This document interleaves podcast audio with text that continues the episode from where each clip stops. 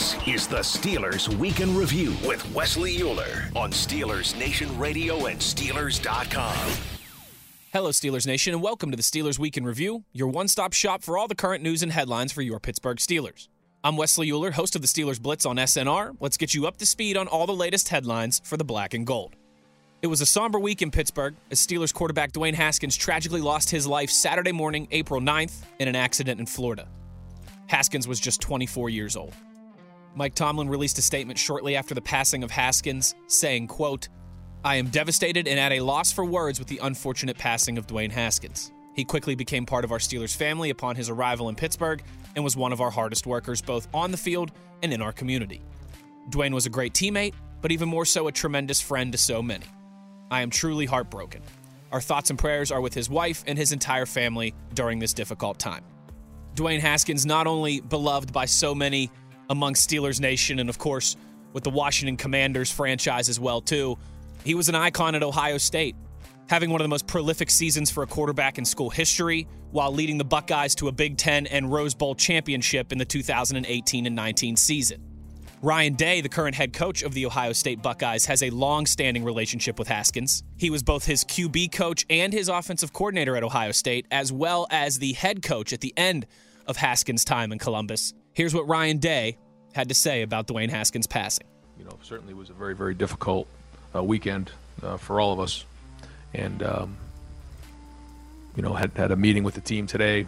Um, we talked about a lot of things. And um, there's a good a group of our guys who played with Dwayne, um, and, and, they're hurting.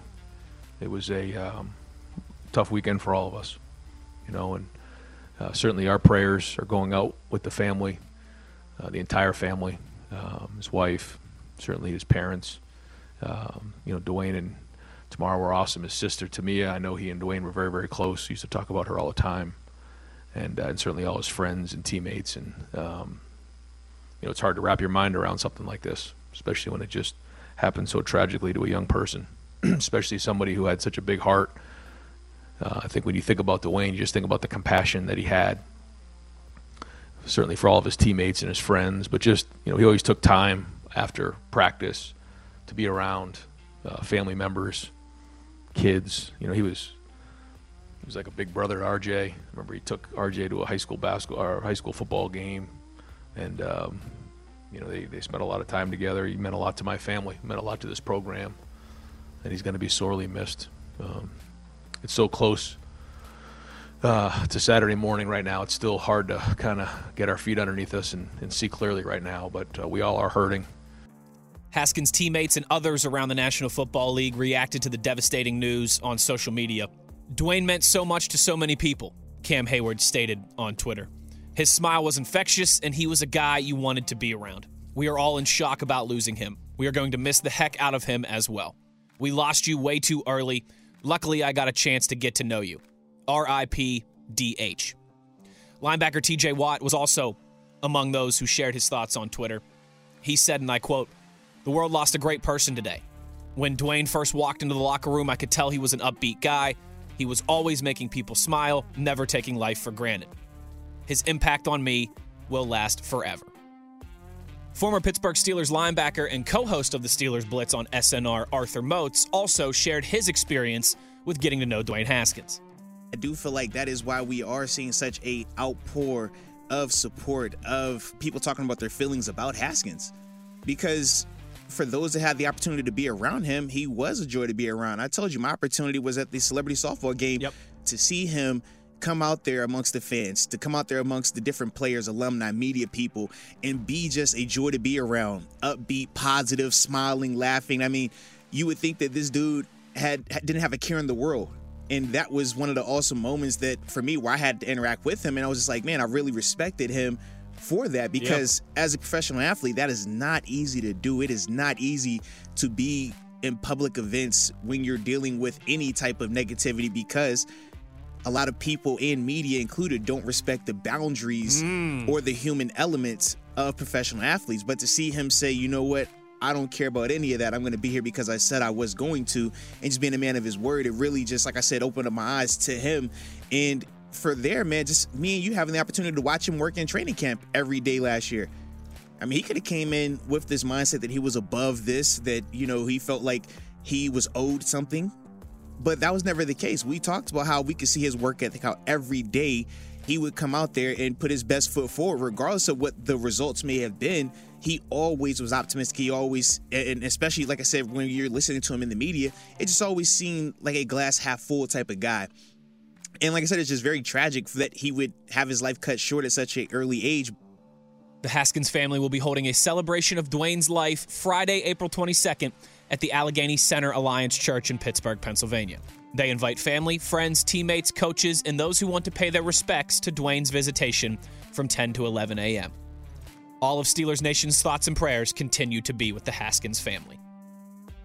I'm Wesley Euler. This is the Steelers Week in Review on SNR. Exciting news for Steelers assistant head coach John Mitchell, who will be honored this weekend by the University of Alabama during the school's annual spring game. Mitchell was the first black football player to play for Alabama and became the first black captain, All American, and All SEC selection for the Crimson Tide, shattering barriers in the process. And in 1973, he became the first black coach in Alabama history when he was hired as the team's defensive end coach, working under Bear Bryant. John Mitchell has been part of the Steelers coaching staff since 1994. We're now just two weeks away from the NFL draft in Las Vegas, and the pre draft visits continue for the Pittsburgh Steelers. According to Ian Rapoport of the NFL Network, the Steelers hosted Nevada quarterback Carson Strong and Ole Miss QB Matt Corral this past week as they continue to take a closer look at the top ranked quarterbacks in this draft class. And if you're looking for more information on these top prospects as we get closer to the 2022 NFL Draft, make sure to check out the Triple Take on Steelers.com. With Matt Williamson, Dale Lolley, Mike Prisuta, they provide updates. They break down the top position prospects of the entire draft class.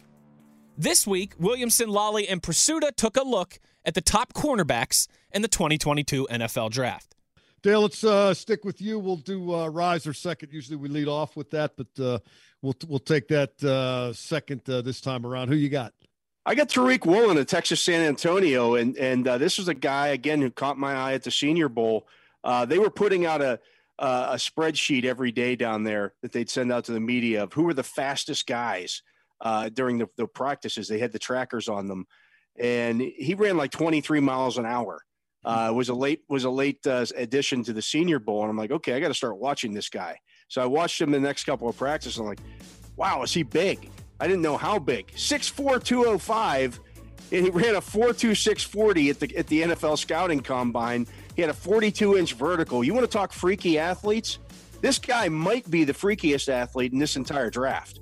Um, now, he's going to be raw. Um, you know, UTSA is not a big time program, but man, you could take this guy in the in the you know in that day two, and, and mold him a little bit, and you're going to have something there because at 6'4", 205, uh, to be that fast shouldn't be humanly possible. For all the position breakdowns from the Triple Take team heading into the NFL draft, go to Steelers.com or make sure you're subscribing to the Steelers YouTube channel. I'm SNR host Wesley Euler. Thanks for listening to this episode of the Steelers Week in Review. Take care, and I'll talk to you next week.